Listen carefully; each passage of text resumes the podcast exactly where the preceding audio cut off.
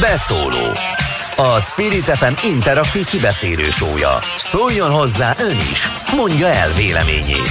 Várjuk hívásaikat a 0630 116 38 es nem emelt díjas telefonszámon. A műsorvezető Hont András. Szép délutánt kívánok, valóban én vagyok a műsorvezető, és valóban itt vagyunk. Már a mai napon választásról és médiáról lesz szó, és vendégem a stúdióban Szalai Dániel újságíró, médiapiaci szakértő, minek nevezzelek? Megmondó ember.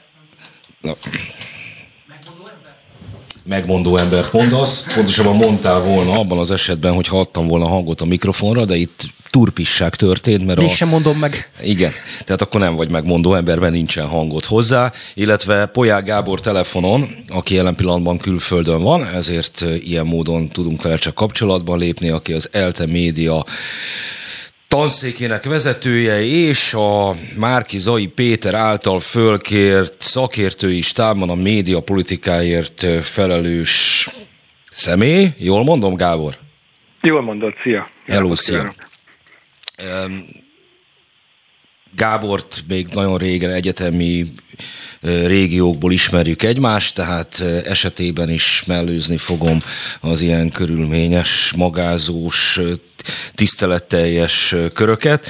A Elég sok szó esik most már a külföldi médiában is arról, hogy milyenek a magyar médiaviszonyok, viszont minthogyha ezt a kérdést a a háború hozta volna elő, meg a, a vélelmezett orosz propaganda. Német sajtóban láttam erről több értekezést például. Mi kezdjük ezzel. Mit gondolsz te erről, Gábor, ez neked mennyire állja meg a helyét? hogy a magyar kormány befolyás alatt lévő orgánumok, azok, hát hogy is mondjam, putyinista tartalmakat is terjesztenek? Ez nem olyan egyszerű putyinista tartalomterjesztés, mint amihez mondjuk egy nyugat-európai megfigyelő szokva van, akár egy nyugat-európai szélsőjobbos portálon. Nálunk ez sokkal kifinomultabban és hát sokkal előkészítettebben zajlik. Hogyha az ember megnézi a híradó.hu, mondjuk az ugye a állami médiának az online hírportálja, korábbi híreit, tehát még a háború előtti híreit, és mondjuk orosz vonatkozású témákat keres, akkor ott a Sputnik és a Russia Today az, az mindig is rendszeres forrásként volt megjelölve, tehát nincs magyar nyelvű adása ezeknek a, a klasszikusan állami orosz propaganda csatornáknak, de a magyar állami média az egyébként mindig is szívesen támaszkodott rájuk. És hát itt a háború azt hozta elő, hogy mégiscsak itt van mögöttünk Számoljuk csak 2014-től, tehát egy 8 éves külpolitikai álmokfutás, amiben a haldokló nyugattal szemben a újra magára találó kelet, és ebben Oroszország a meghatározó partnere Magyarországnak, és ehhez igazított belpolitikai kommunikációs térben élünk, ahol a Brüsszel szívni az menő, Putyin szeretni az meg szintén menő.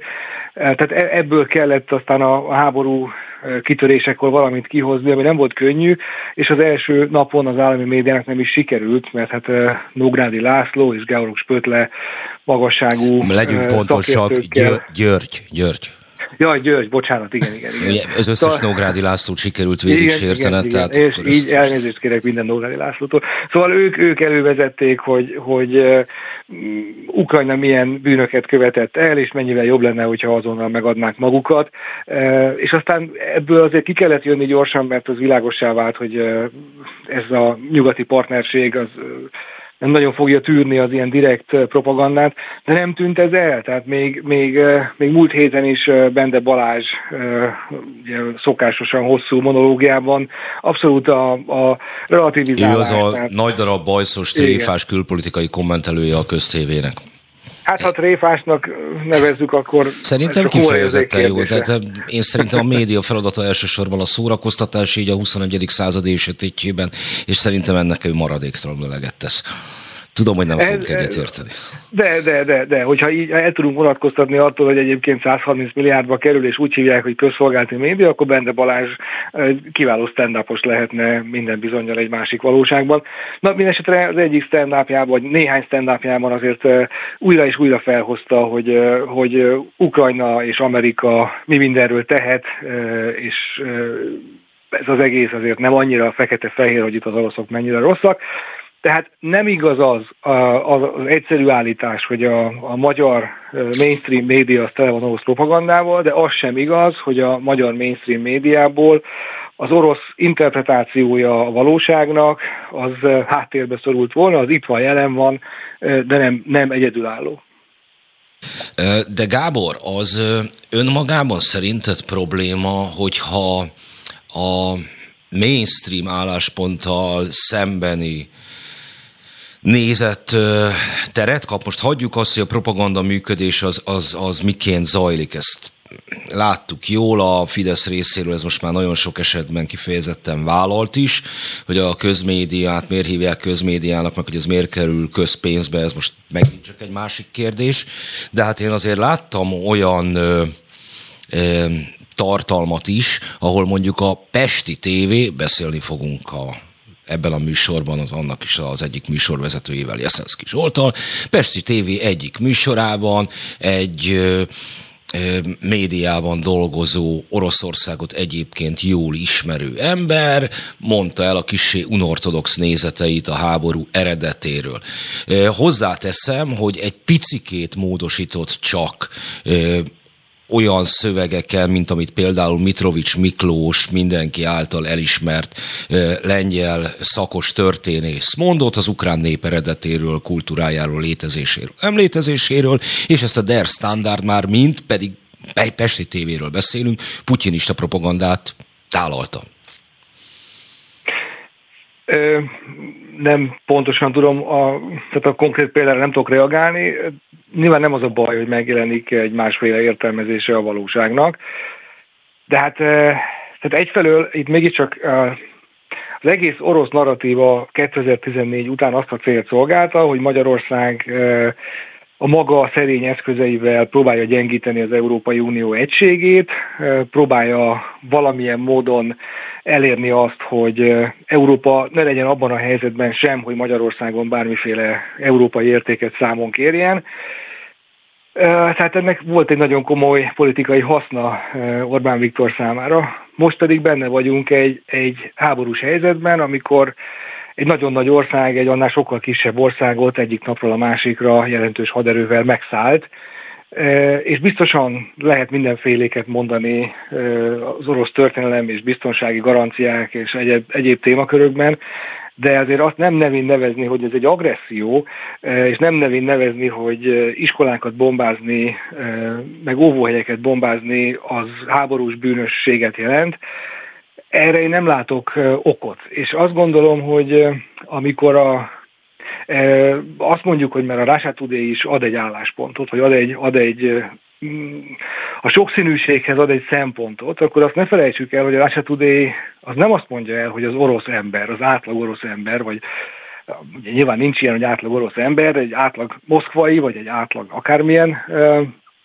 Oroszországban élő ember mit gondol a világról. Az azt mondja el, hogy Putyin és az ő propaganda gépezete szerint mit kell gondolni a világról. Ennek van belpolitikai hatása, tehát nyilván egy csomó ember azt gondolja, mert, mert ez a súlykolás ez, ez mindig is működött, a propaganda sosem volt hatástalan, és, és kifelé is egy, egy, egy hivatalos egy darab álláspont jelenik meg az, hogy egyébként az orosz embereknek mi a véleménye a háborúról, az egy ennél sokkal bonyolultabb kérdés, és nagyon fontos lenne ebben tisztán látni, és hát azért halljuk persze, hogy ott is vannak tüntetések, és micsoda kockázatvállalás révén e, próbálják az emberek kifejezni a tiltakozásukat, de, de a, a hagyományos, hogy mondjam, a, a államilag irányított orosz médiából az orosz álláspont az nem lesz megismerhető, az a putyini álláspont lesz.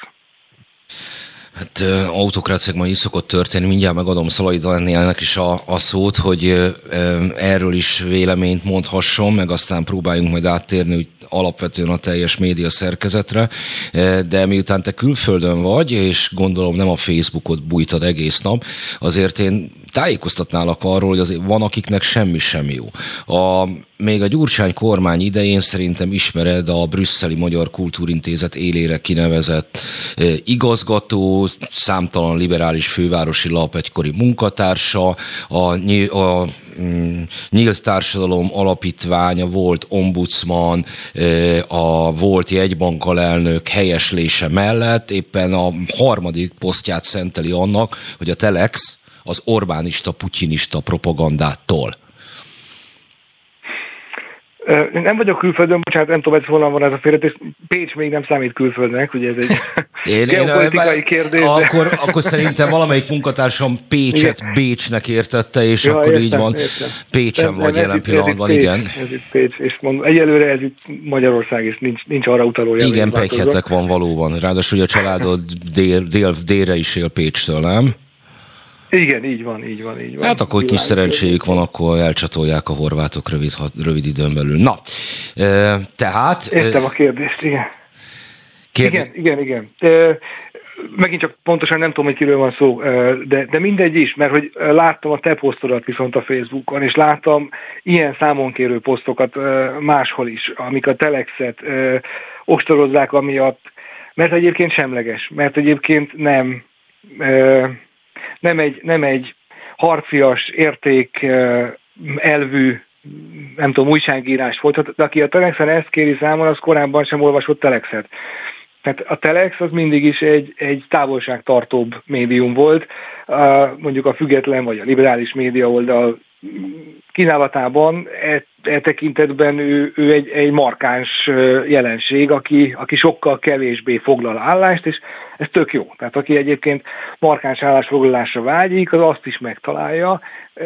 Igen, itt, itt, itt nagyon, és ez nyilván nem az első ilyen téma, amikor, amikor elvárjuk, mi mondjuk valamelyik oldal, valamilyen értelmisége azt, hogy a mi szájízünk szerint a mi értékeinket közvetítve működjön a média.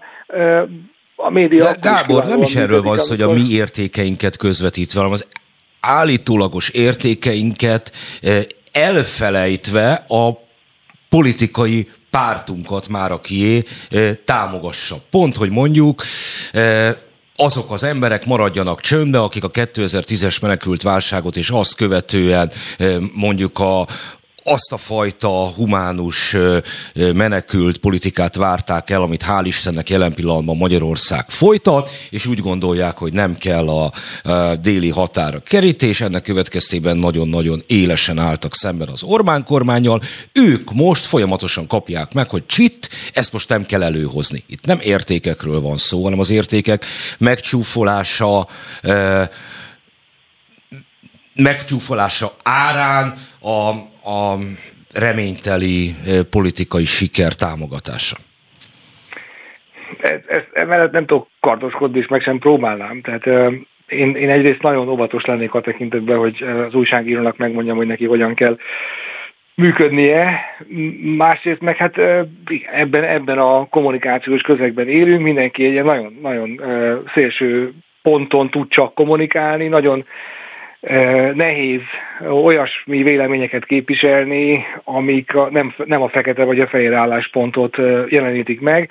Hát igen, te ennek egy, egy komoly képviselője vagy, aki, aki megpróbál más színeket is behozni a diskurzusba, és ezt általában fejezve is kapod ez nagyon-nagyon károsnak tartom én is, amikor, amikor kétosztatú a világ, és ebbe a játékba akár ki is kezdte, de a másik oldal belemegy, és nem is veszi észre, hogy, hogy ő maga is részévé vált ennek a kétosztatúságnak. Akkor most Szalai Dánielhez fordulok. Te mennyiben érzed úgy, hogy ez a fajta politikai polarizáció és ennek egészen szélsőségesen átélt érzelmekkel teli változata, szóval ez mennyire nyomta rá a médiapiacra az elmúlt 10-12 évben a bélyegét? Mit tapasztalsz ezzel kapcsolatban?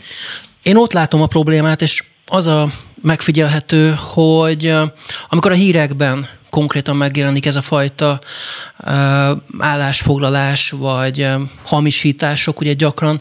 Tehát amit az előbb Gábor is említett, ahhoz kapcsolódik, ugye például ez, amikor az MTI egy héten át hadműveletként beszélt a háborúról, például ez egy tipikus probléma, azt gondolom, és erről, erről érdemes beszélni, hogy vajon miért nem nevezték háborúnak, és ez mennyire egyezik mondjuk azzal, ugye, ami a Kremlben van, hogy nem nevezhetjük háborúnak azt, ami egyébként háború. Tehát itt látom a problémát elsősorban ez, a, ez az egyik gond.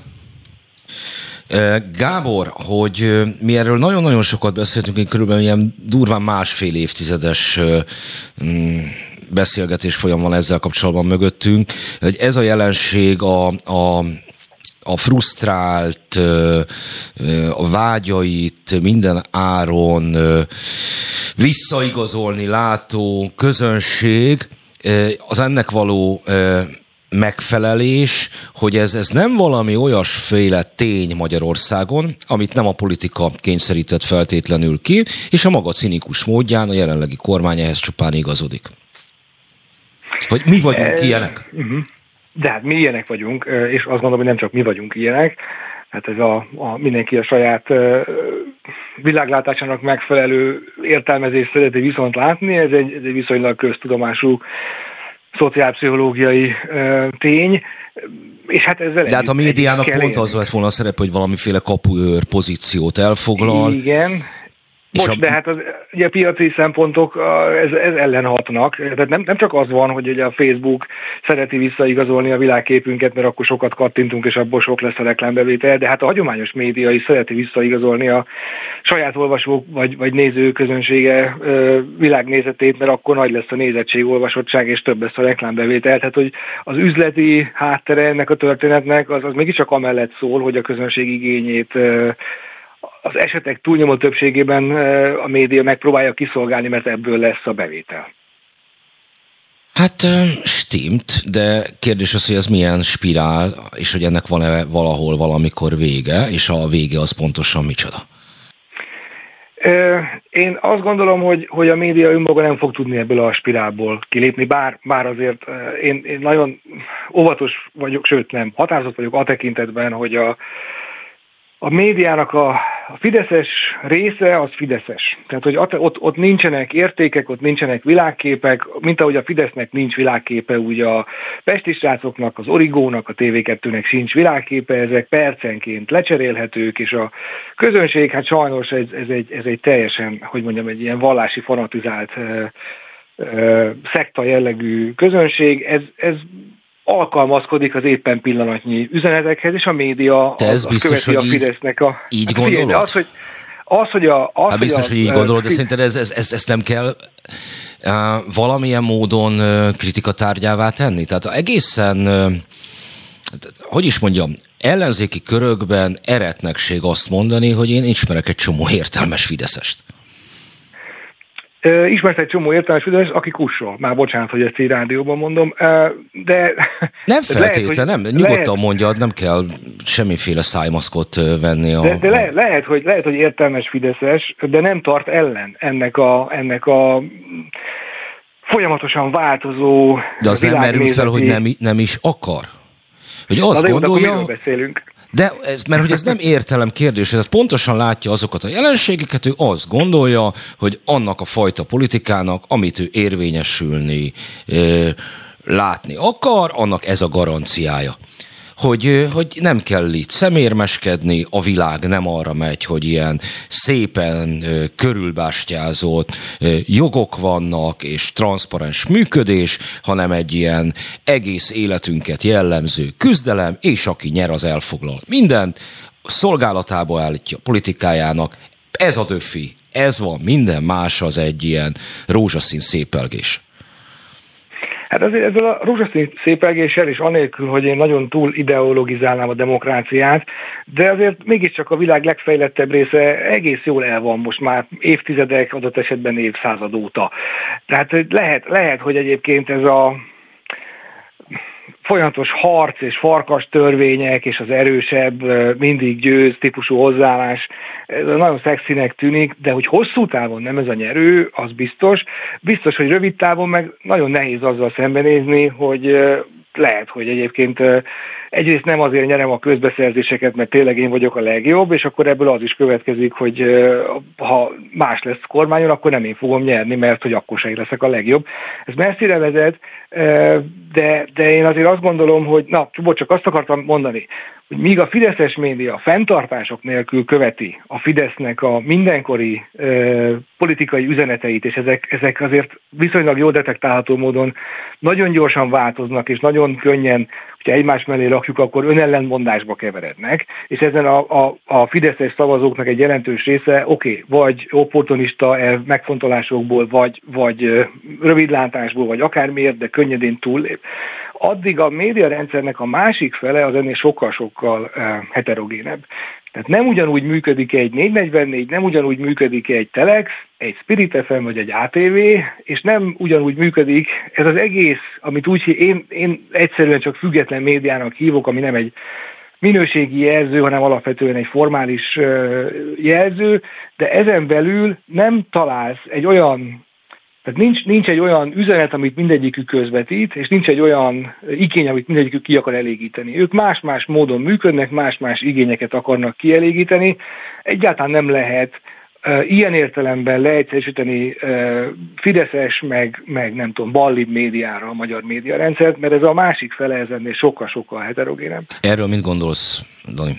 Én azt gondolom, hogy ez a fordulat, ez nagyon gyakran tényleg előfordult, és látszódik ilyenkor, hogy egyfajta bénultság van, főleg jobboldali sajtóban ez jellemző, hogy mint ahogy mondjuk itt a Putyin háború kitörése után történt, hogy várták a utasítást. Tehát, hogy nincs meg ez az önálló gondolkodás ilyenkor, hanem várjuk, hogy akkor mit mondanak a központból. És, és igen, tehát mondjuk ezzel szemben a, ez a fajta ilyen liberálisabb sajtónál szerintem kevésbé érvényesült. Tehát ott valahogy ez ez szabadabban. Egyszerűen jönnek ezek a beszólások, és ők azért jobban mindenkinek beszólogatnak. Igen, csak amire szerintem ahonnan indultunk, lehet, hogy ezt egyébként most nem fogjuk tudni már a promóblokk előtt kivesézni. Én pont azt látom, a, Oroszország és a kormánymédia, vagy a kormányt támogató média kapcsán, hogy, hogy az nem kell ahhoz utasítás, hogy ami igazából a szívük szerint mondanának, vagy adott esetben mondják is, azt, azt legyártsák. Hogy ezek a kontentek tényleg onnan jönnek, és ez viszont, ez a fajta elfogultság meg, meglát, megtalálható Pepitában is. Pont, pont az a gondja jelen pillanatban a kormánynak, hogy nem tudja érvényesíteni, vagy nem tudta zöggenőmentesen ér, érvényesíteni az álláspontját a belföldi kommunikációban. Én, én továbbra is azt mondom, hogy egyfajta ilyen bénultság jellemezte napokig a jobboldali sajtót, nem tudta, hogy akkor most hogyan kezelje ezt a helyzetet, hogy akkor eh, Putyin, Orbán viszonyát eh, hogyan kommunikálja, eh, akkor most ki a jó, ki a rossz, mint hogyha várták volna az utasítást. Gábor? Hát igen, lehet, lehet egyébként, hogy igazad van András abban, hogy közülük sokan vannak, akik ezt a politikát valóban magukénak vallják. Azért azt tegyük hozzá, hogy oké, okay, ez ne az én pénzemen tegyék. Hát, hogy nem elég a állami média 130 milliárdja, de 2021-ben azt hiszem, hogy az RTL hírportálja mutatta ki, hogy 75 milliárdot költöttünk a Fidesz. Hát nem, nem, nem ebből nem ment 75 milliárd Fidesz médiára, de mondjuk akkor a 75 milliárd állami hirdetésből mondjuk 60 milliárd biztos a Fidesz médiára ment. Tehát oké, okay, akkor ők lelkesedjenek Orbán Viktorért, de akkor azt csinálják üzleti alapon és a saját kockázatukra, ne az enyémre. Jó, akkor itt tartunk egy pár perc szünetet, és innen folytatjuk mindjárt. Beszóló a Spirit FM interaktív kibeszélő sója. Szóljon hozzá ön is, mondja el véleményét. Várjuk hívásaikat a 0630 116 38 es nem emelt díjas telefonszámon. A műsorvezető Hont András. Továbbra is szép délután kívánok mindenkinek, média és politika. Folytatjuk tovább a beszélgetésünket Szalai Dániellel és Polyák Gáborral. Szervusztok! Hogy Térjünk akkor át a magyar média szerkezetére. Az EBESZ-nek adtál nem olyan régen egy interjút, ami arról szólt, hogy Magyarország hogyan is fordul rá a választásokra, milyen média szerkezettel. Ha amennyiben össze lehet foglalni két mondatban, akkor kérlek szépen tedd meg.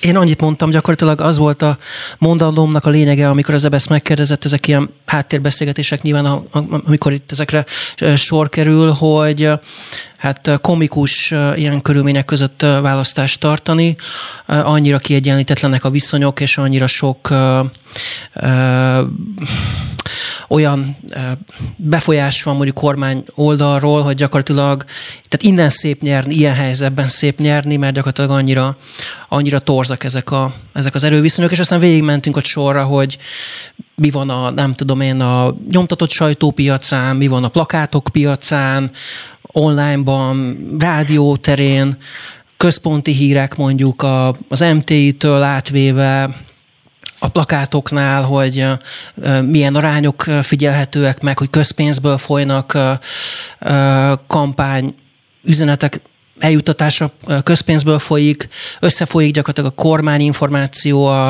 a Fidesz kommunikációjával, tehát nem tudod megkülönböztetni gyakorlatilag, hogy most éppen melyik plakáton van közpénzből folyó kampány, és melyik az, amelyik simán a Fidesznek a kampánya. És akkor még itt lehet hosszan sorolni, hogy a nyomtatott sajtó terén, hogy mi van, hogy gyakorlatilag egy ellenzéki napilap maradt, az összes megyei lap az mind kormányközeli, az egyetlen ellenzéki országos napilap is kormányhirdetésekkel van teletömve, az online piacon szintén nagyon sok az állami reklám, állami hirdetés. Ha egyébként összeadjuk a... Na de várj, itt álljunk meg egy másodperc. Itt vagy, Gábor? Itt vagyok, igen. Ez a egyetlen ellenzéki napilap kormánypárti, vagy kormányhirdetésekkel van teletömve. De hát kérem, hát ott a megtestesült médiapluralizmus, a kormány eltartja az ellenzéki médiát. Nem? Csak ugye hiányzik a piaci, piaci viszonyok hiányoznak ebből szerintem, illetve... De miért érdeke annak a politikai erőnek eltartani a népszavát, eh, amelyik egyébként agyoncsapta a népszabadságot. Erre tudsz mondjuk Gábor választ adni? Hát ez egy elég kacifántos kérdés szerintem, tehát azzal, hogy ugye Puk, László vet, Puk Lászlóval vetette meg Orbán Viktor a népszavát. Puk László hát a legsötétebb szocialista időket idéző nem tudom, az ő idejében oligarchának hívták -e ezt a fajta politikus üzletember típust, és aztán, hát aztán egy csettintésre tovább kellett adni a, szintén a politikától nem túl távoli ugye Leistinger Tamásnak. Hát az egész népszava sorsa az, az, az tulajdonképpen teljesen kétségbejtő, mert hogy jó újságírók, jó cikkeket írnak egy olyan labban, amelyik egyébként teljesen ki van szolgáltatva a Fidesznek, és gyakorlatilag meg van alázva azzal, hogy, hogy bele van dobva ilyen levitézlet szocialista üzleti körökbe, és, és egyébként meg, meg mégiscsak ők is tudják, az ott dolgozó, tényleg általam egyébként nagyra becsült újságírók, hogyha a Fidesz megint csettint egyet, akkor bármi történhet. Vagy vége van a történetnek, mert 80%-a a reklámbevételnek állami hirdetés, ez, ez tarthatatlan, tehát hogy ilyen a világon nincs, vagy ha úgy csettint, akkor bizony témák tűnnek el, újságírók tűnnek el, nem tudjuk, hogy a Fidesznek azon túl mi a célja, hogy hogy legyen mégiscsak hát egy, egy nem fideszes napilap a piac, a piacon, Dani mondta, ilyen, hogy piac ilyen nincs, elérhető kézközelben, de az biztos, hogy ez a fajta totális kiszolgáltatottság, ez nem, nem a sajtószabadságnak a, az ismérve. Én azt mondtam egyébként erre a kérdésre, hogy miért kell népszava, hogy amikor jönnek négy évente választási megfigyelők, akkor lehessen felmutatni egy lapot, hogy na lám, lám, hát itt még van egy ellenzéki lap, tehát ez a show-nak a része, vagy a performance-nak, és, és hogy igazából tudunk-e tudunk-e olyan nagyon nagy sztorit mondani, amit a népszava hozott ki mondjuk az elmúlt négy évből, ami úgy igazán mondjuk gyengítette volna ezt a kormányt? Nekem nem jut eszembe nagyon ilyen.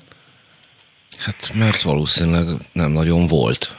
Bocs, annyit, tehát a népszavának vannak például nagyon jó EU-s kontaktjai, tehát egy csomó olyan Európai Uniót érintő hír a népszaván jelenik meg először, ami aztán fontos politikai témává válik, nyilván amikor Magyarországot érintő EU-s döntésről van szó, tehát én ilyenre azért sokra emlékszem, és összességében mégiscsak egy létező olyan fórum, ahol nem a Fidesz világképe jelenik meg, tehát tényleg én nem nem a, a tartalom és az újságírók kritikáját akarom megfogalmazni, hanem a helyzetnek az elképesztő dupla csavaros visszásságát a, a, a rossz szoci és a, és a rossz fideszes beágyazottságokkal. Jó, hát a bíróság előtt majd Puklászlót illető szavaid érte fogsz jót állni, Gábor. Én itt sem voltam, vagy legalábbis abban az időszakban, amikor erről beszéltél, éppen volt valami probléma a fejhallgatóval, nem hallottam. Szóval, hogy nem, nem arról van el szó, Gábor, szerinted, meg Dani tőled is kérdezem, hogy, hogy igazából ez egy halott forma? és hogy addig jó, amíg ezek a halott formákhoz való ragaszkodás fennmarad, mondjuk így az ellenzékben, vagy legalábbis kormányköröktől független embereknél? Tehát népszavára talán annyit, hogy egy, egy olyan lapról beszélünk, aminek nem éri el a példányszáma, mondjuk a 20 ezret sem, tehát a, a jelentősége ilyen szempontból e, nyilván nem kicsi, hiszen vesznek át tőle információkat, online is e, megjelennek ezek, a, ezek az anyagaik, de de talán ez is válasz arra, hogy miért hagyják életbe. Nem akkora nagy én nem csak a népszaváról mondtam ezt, hanem úgy általában az a média szerkezet, amelyik a közösségi média és az okostelefonok világa előtt létezett. Szerinted van ennek jelentősége, Gábor, még? Most azon túl, hogy lehet mutogatni, meg azon túl, hogy mit tudom, ilyen lehet mondani. Azt a kritikádat, azt értem, magam sem gondolok ennél erről sokkal inkább mást, amit azt mondod, hogy a mi pénzünkből, hát ezt a fajta bohózatot, amit a közmédia jelen pillanatban jelent, ne tartsák el. Hozzáteszem, nekem nagyon régen az a válaszom erre, hogy minimális, még csak nem is feltétlenül műsorszolgáltatás, lehet ez archívum megnyitás másoknak, meg, meg mit tudom, kulturális műhelyek eltartása, de szintén egy ilyen hátteret biztosít a más. Én, én nem gondolom, hogy szükség szükség volna állami médiára, közmédiára. Én ebben nem hiszek. Csak rosszat lehet vele szerintem csinálni. Mondom ezt akkor is, hogyha például a Magyar Rádiónak a 2000-es végé, évek végén volt egy jó periódusa. De hogy van ennek egy pol- direktebb politikai következménye, hogy így működik a közmédia, ahogy? Szerintem az előző kérdés az ennél tágabb volt, és tulajdonképpen a, arra vonatkozott, ha jól értettem, hogy egyáltalán az újságokra, vagy a nyomtatott sajtótermékekre van-e szükség, és kicsit, ha tovább gondoljuk, van-e szükség erre a Igen, valóban tágabb volt, médiára. igen. És azért azt látni kell, hogy az a, az elképesztő hanyatlás, ami a print médiában Magyarországon jellemző, azért az ugyanilyen mértékben nincs más országban jelen, még a szomszédos országokban sem példányszámok, a reklámbevétel tekintetében a print média sokkal jobban áll a szomszédos országokban is, mindenhol persze, tehát a, a digitális média térnyerésével a, a print média az, az, az azért erősen leszálló ágba került, de nem ilyen tempóban, mint nálunk. Tehát az, hogy ami, ami nálunk van, az egyértelműen a politikai játszmáknak a, a következménye, az, hogy itt újra és újra hangsúlyozva, semmiféle piac nincs, itt mindig a politikai döntések határozzák meg, pláne a, mondjuk az országos, vagy a napilapok piacán egészen biztosan azt, hogy mi történik, mi jelenik meg, és mi nem. De hogy azért ha nincs média, akkor nincs újságírás, és ha nincs újságírás, akkor marad a, a, a zaj a közösségi médiában, ahol mindenki, tökre örülök neki, tehát én abszolút lelkes szíve vagyok a közösségi médiának, vagy mindenki mondja magáét. Én tudom, már mondjuk ahhoz képest elég intenzíven használod, de legyen, tehát legyen ez a zaj, mert, mert erre van igény láthatóan, és a zajból mindig érdekes dolgok szűrődnek le. Na de ha csak a zaj van, és mögötte semmilyen tudás, egy olyan szakma, aminek az a dolga, hogy információkat talál meg, dolgoz fel, és érthetően tálal, akkor, akkor a zajban biztosan el fog veszni a demokrácia, biztosan el fog veszni a működőképes társadalom. Tehát, hogyha azt mondjuk, hogy nincs szükség hagyományos médiára, akkor kihúztuk a pillért a demokrácia egyik kihúztuk a talajt a demokrácia egyik fontos pillére, az újságírás. Én ebben abszolút egyetért kérdés az, hogy mi fogja eltartani az újságírót majd középtávon. Mert mindeközben meg azt látom, hogy más dolgokra meg hihetetlen piaci igény van. Mondjuk a podcastek azok úgy száguldanak, hogy azt elmondani nem lehet. Nyilvánvalóan ennek van bevételi oldala is. De amire én gondoltam, szűkre szabva azt a szélesebb kérdést, amelyre helyesen utaltál, Gál, ugye eleve úgy általában globálisan a média szerepének átrendezéséről beszéltem, ez nagyon konkrétan mondjuk a választásra lebontva 1994-ben ugye a választás előtt teljesen egyszínűsítették a Magyarországon a közmédiát. És akkor még nem volt internet sem. Ennek ellenére a kormánykoalíció csúfos bukását hozta maga a választás. Igen, így Te... van. Ezt nagyon nehéz megmagyarázni mai fejjel, mert annyira más volt a média rendszer. Tehát ott, ott egyébként azt is jobban lehetett látni, amikor túltolták. És akkor túltolták. És az visszás lett. Tehát ma azt is nehezebb észrevenni éppen a sokkal nagyobb választék miatt, amikor, amikor ennyire túltolják mert hogy egyébként ott van egy csomó egyéb információforrás, tehát nem lehet azt mondani, nyilvánvalóan az, az butaság lenne azt mondani, hogy a, a Fidesz álláspontja az egyetlen a nyilvánosságban, hangos, nagyon hangos, azt hiszem, hogy a leghangosabb, na de ott van mellette még végtelen számú egyéb álláspont is, tehát így túltolni is sokkal kevésbé látványosan lehet. Nem tudom, nem akarom megkerülni a kérdést a közmédiáról. Én azt érzékelem, hogy nagyon sokan vannak, akik, akik nem adták fel azt a reményt, hogy Magyarországon lehet tisztességes közmédiát csinálni, és, és nyilván vannak olyanok, akik tulajdonképpen áldoznának az életükből erre néhány évet, és azt gondolom, hogy a legjobb szándékkal. De de igen, tehát hogy én, én is ezért bizonytalan vagyok, hogy, hogy hogyan tudja megtalálni a, a közmédia a helyét ebben a, a, a nyilvánosságban, pláne úgy, hogy most ott tart, ahol tart. Tehát, hogy egy olyan mélyre sikerült be dönteni ezt az egész gondolatkört, hogy közmédia, hogy, hogy innen felállni az egy óriási kihívás. De mégis ezt is szoktam mindig mondani, ha elmegyek külföldre és értem az adott ország nyelvét, és van mondjuk tévé a, a szobámban, akkor, akkor a közmédiáját fogom nézni annak az országnak. Tehát, hogy valahogy a dolog mégiscsak működik, van valamiféle megtartó ereje ennek a történetnek, és Gábor, a másik, amit szoktam mondani, hogy... A fiam nem, egy mondat... nemzedéke egyáltalán nem néz tévét, nem közmédiát, semmit. Ja, az eszköz használja arra, hogy Netflixet nézzen, igen, igen, igen, tényleg bajban vagyok.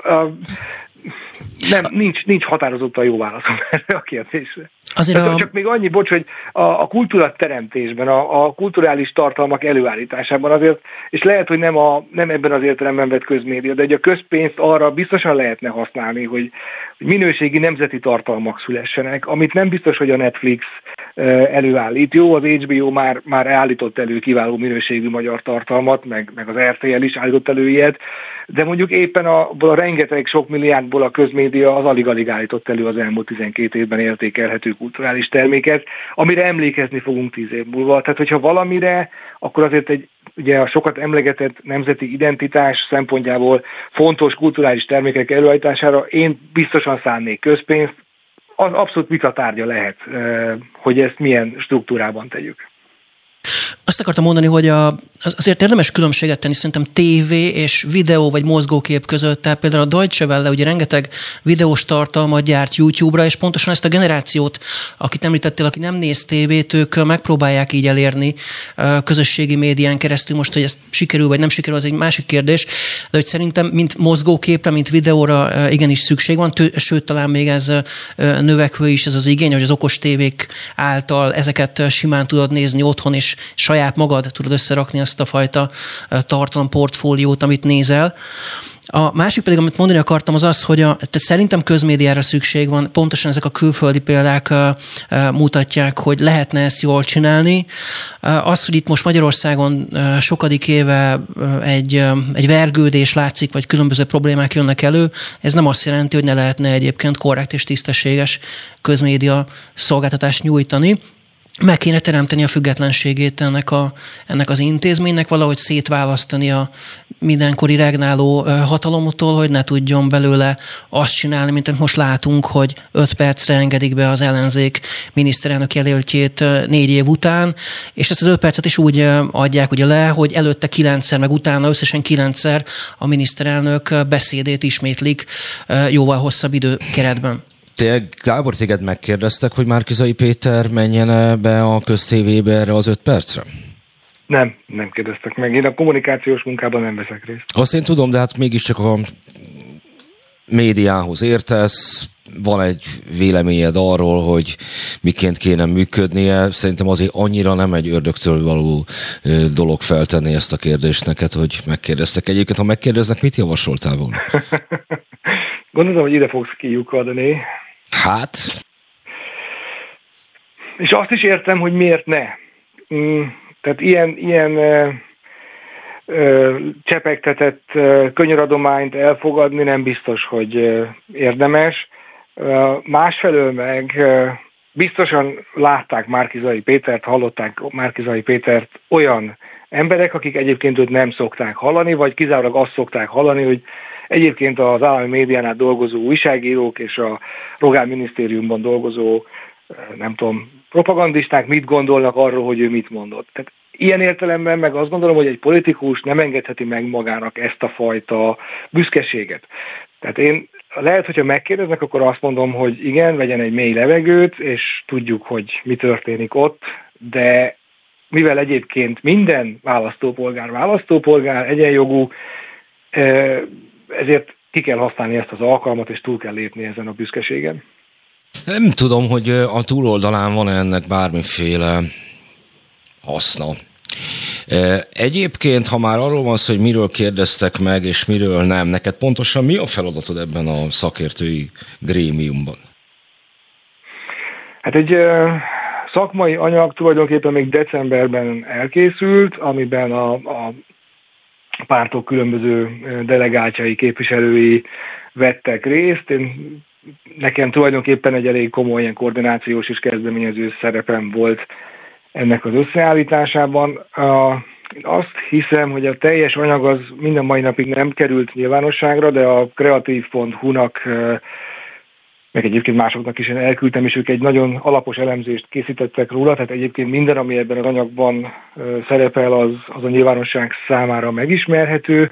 Én igyekeztem aztán szakmai körökben erről az anyagról néhány konzultációt folytatni, és hát nyilván a, a dolog abban az irányban ment tovább, hogy egy kormányváltás esetén valamiféle konkrét cselekvési terv is előálljon, ne csak ez a viszonylag hát ilyen nagyívű kormányprogram, vagy választási program. Ha már pártok, és te mostanság úgy találkozol meg, megszélsz velük. Közöttük azért vannak szép olyanok, akik 2009 végén, 10 elején is ott voltak már a parlamentben, nem a pártok is, meg azoknak a politikusai. Arról váltottál már velük szót, ha máshol nem, hát a folyosón, hogy ez miként is történt annak idején, hogy az országos rádiós televízió testület élére annak ellenére, hogy Bajnai Gordon akkori miniszterelnök és Solyom László akkori köztársaság elnök a személyedben egyetértett, mégis kormánypárti szavazatokkal sikerült ezt megakadályozni? Nem, a kinevezésed? Nem váltottam erről szót velük. Igazából... Milyen nagyvonalú vagy? Nagyvonalú vagyok, erről nem nagyon van mit beszélni. Az előbb emlegetett, hogy mondjam, Puk Lászlóhoz azóta is szívélyes viszony fűz. Nem, nem beszéltünk erről. Én azt gondolom egyébként, hogy akikkel én beszéltem, ők nem is emlékeznek már erre a történetre. És ez most nem tudom, hogy jó vagy nem jó de, de nagyon kevesen vannak, akik, akik tudják, hogy az ott én voltam, és az az, az én, az megint én vagyok. Mindegy, és hát ez, ez nem, volt egy, nem volt egy szép történet, valóban ez, ez, egy, ez egy nagyon visszás helyzet volt, ami, ami nem lett, nem lett kitárgyalva utólag se. Te emlékszel rá egyébként, hogy miről van szó? Én nem. Hát Majtényi László lemondott az ORTT éléről an, annak idején, ez 2000, 2009 őszén, ugye? Vég, így van. Mert hogy a nagypárti két a párti, a, így van, a, a két nagy párt az akkori rádiópályázatot megbundázta, és, és a, az ő helyére kerestek olyan szemét, aki elfogadható mind a két oldalnak, és szakmai nem kérdőjelezhető meg. Az amúgy egyébként jogász szakmai kérdésekben igen finnyás Sólyom Lászlónak Gábor személye megfelelt, és ezt el tudta fogadni Bajnai Gordon is. Ezt a Magyar Szocialista Párt parlamenti frakció ezt addig, amiknek ugyebár elment az SZDSZ többsége lett volna, ezt addig hogy is mondjam, kreatívkodta, még a szavazásra sem került sor, ugye? Nem is került sor a szavazásra, Gábor. Így van, nem került sor a szavazásra, mondván, hogy nagyon kevés idő volt megfontolni a döntést. Így, van. A, mit látsz magad előtt, Gábor, hogy milyen folyamatok zajlanak le abban az esetben, hogyha bő egy hét múlva, vagy bő két hét múlva a Fidesz folytatja tovább a kormányzást, ez a médiában milyen eredményt jelent majd, vagy mi, miként alakítja ez a médiát? Nehéz jósolni, hát az ember nincs, aki megmerte volna jósolni 2010 vagy akár 14-ben, hogy a népszabadságot egyszer csak bezárják. Tehát azért itt voltak nagyon meredek fordulatok. Nézd, én, én leginkább attól félek, őszintén megmondom, hogy, hogy megint lesz egy olyan hullám, ami volt 18 után is, hogy az újságírók maguk, akik beletettek rengeteg munkát, energiát az életükből, abba, hogy tisztességes munkát végezzenek, és azt látják, hogy ez hát nem volt elegendő ahhoz, hogy a választópolgárok döntését mégiscsak alakítsa, azok feladják és egyszerűen elhagyják a pályát. Én, én ezt látom legnagyobb kockázatnak, hogy, hogy belülről uh, indul meg egy, egy bomlás, mert, mert, mert elveszik valamiféle reményt. Tehát, hogy ezért igen, szögezzük le, hogy... De figyelj, de az a helyzet, hogy ez a közönség, tehát van ott van, azt hiszem, hogy az egyik legjobban feltárt ügy az elmúlt évekből. Hiába tudunk róla többet, ennél többet nem lehet megírni a borkai féle videó történetből, ami a régi indexen, HVG-n megjelent, vagy az én felületeimen. Ez egy nagyjából tökéletesen összepattintott sztori. Ehhez képest a közönséget az érdekli, sőt, ez ilyen meggyőződésé vált, hogy a tavaly szilveszterkor Rómában meghalt blogger volt az ördög ügyvédje. Egy párbeszédből. Van-e, van egy értelme egyáltalán tényfeltárásnak és oknyomozásnak ilyen helyzetben? Kérdezem én, aki egyébként egy oknyomozó portálnak a munkatársa is vagy.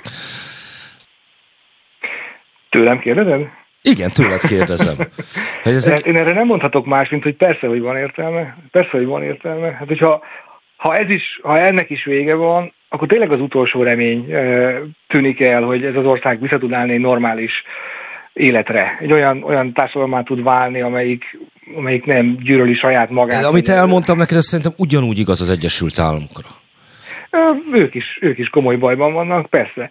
De, de erre nem lehet az a válasz, hogy akkor akkor hagyjuk abba. Mert ha abba hagyjuk, akkor feladtuk. Ha feladtuk, akkor, akkor elfogadtuk egyébként azt, hogy örökké úgy fogunk működni, hogy nagyon túlhevített érzelmi alapon hozunk döntéseket, soha senkit nem fog többé érdekelni az, hogy egyébként mi van az oktatásban, mi van az egészségügyben, ezekről már soha többet nem érdemes beszélni, mert úgysem ez fogja befolyásolni a választópolgárt mondhatod, hogy naív vagyok, mert most is ez a helyzet, de én, én nagyon vágyom arra, hogy ne lehessen egy választásnak úgy neki menni, hogy nincsenek programok, vagy legalábbis az egyik fél semmiféle programmal nem áll elő, e, és ehhez, ehhez azért nagyon kell, hogy legyen egy, egy racionális, értelmes diskurzus végig a, a négy éves ciklus alatt is, ami, valamiféle kultúrát is mutat, hogy nem, nem csak vagdalkozunk meg üvöltözünk egymással, hanem tényeket teszünk egymás mellé, és abból mégiscsak le lehet vonni valamilyen következtetést. Igen, baromira kell oknyomozó újságírás, mert különben elfelejtünk gondolkodni.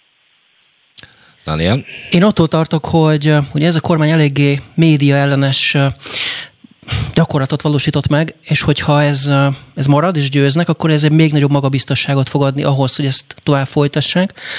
Vannak olyan félelmek, és ez már nem csak nálam, hanem másoktól hallottam ilyen félelmeket, hogyha egyszerűen ez így megy tovább, akkor ő mondjuk külföldre fog távozni, külföldről kell, hogy cikkeket írjon, vagy bizonyos csatornák eltűnnek még a kínálatból, még azok is, akik eddig kitartottak És ugye vannak is olyan tendenciák, amik e felé e felé indultak el tulajdonképpen. Tehát például ez a, a ami mondjuk a forágyi digi vonalon történt, ugye, tehát a, a forágyi, tehát ez a 4IG ugye megvette a, a digi kábelszolgáltatót, ugye ez egyik legnagyobb kábelszolgáltatót, és például egy ilyen, egy óriási nagy erőt jelent a, a, a tulajdonos kezébe, aki ugye egy kormányközeli befektető.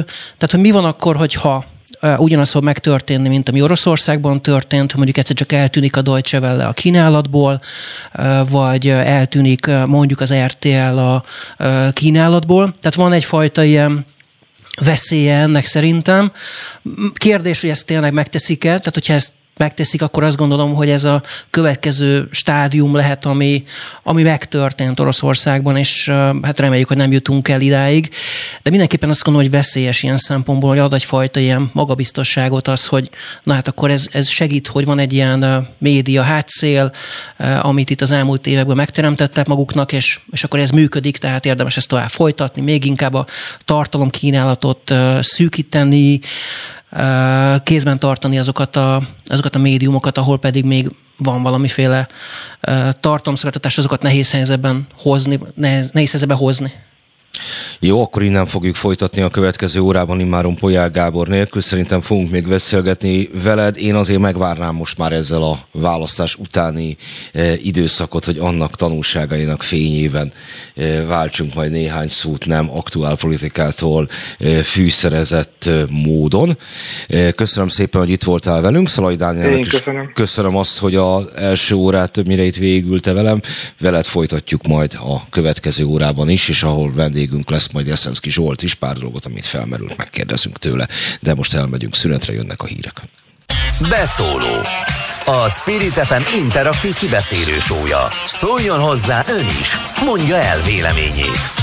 Várjuk hívásaikat a 0630 116 38 es nem emelt díjas telefonszámon. A műsorvezető Hont András. Továbbra is szép délután itt vagyunk Szalai Dániellel, médiáról beszélgettünk, és a politikáról, leginkább arról, hogy a választások kimenetelében a magyarországi média viszonyoknak milyen szerepe lehet. Mégis mit gondolsz, Dani, hogy a köztévének a közönsége az honnan áll össze, honnan verbuválódik, és hogy esetükben tényleg van-e jelentős tudatformáló szerepe annak, ami ott zajlik?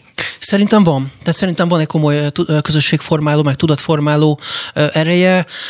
Jellemzően vidéken nézik, idősebbek nézik, tehát az idősebb generációra ez fokozottabban tud hatni értelemszerűen ebből a fajta közönségből adódóan.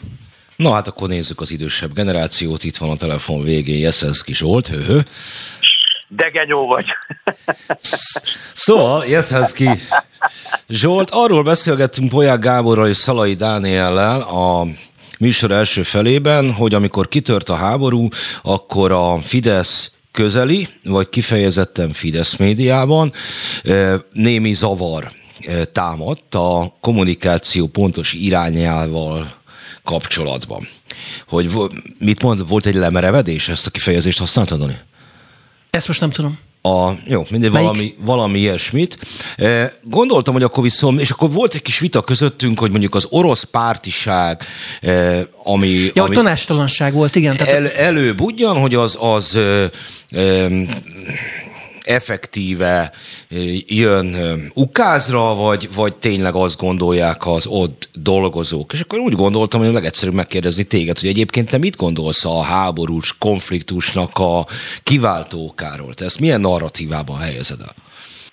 Hát egy, egy, egyel visszamennék, Parancs. hogy amit mondtál, hogy, hogy ugye némi zavar támad, tehát amennyiben zavarnak tekintjük azt, hogy különböző embereknek különböző véleménye, elképzelése van, vagy különböző következtetésekre jutnak, amennyiben azt zavarnak tartjuk szemben azzal, ahogy mondjuk egy tömegciózis hatására egyként ugyanazt mondani, ahogy mondjuk az ellenzéki média teszi, akkor valóban mondhatjuk azt, hogy zavarban, zavar van.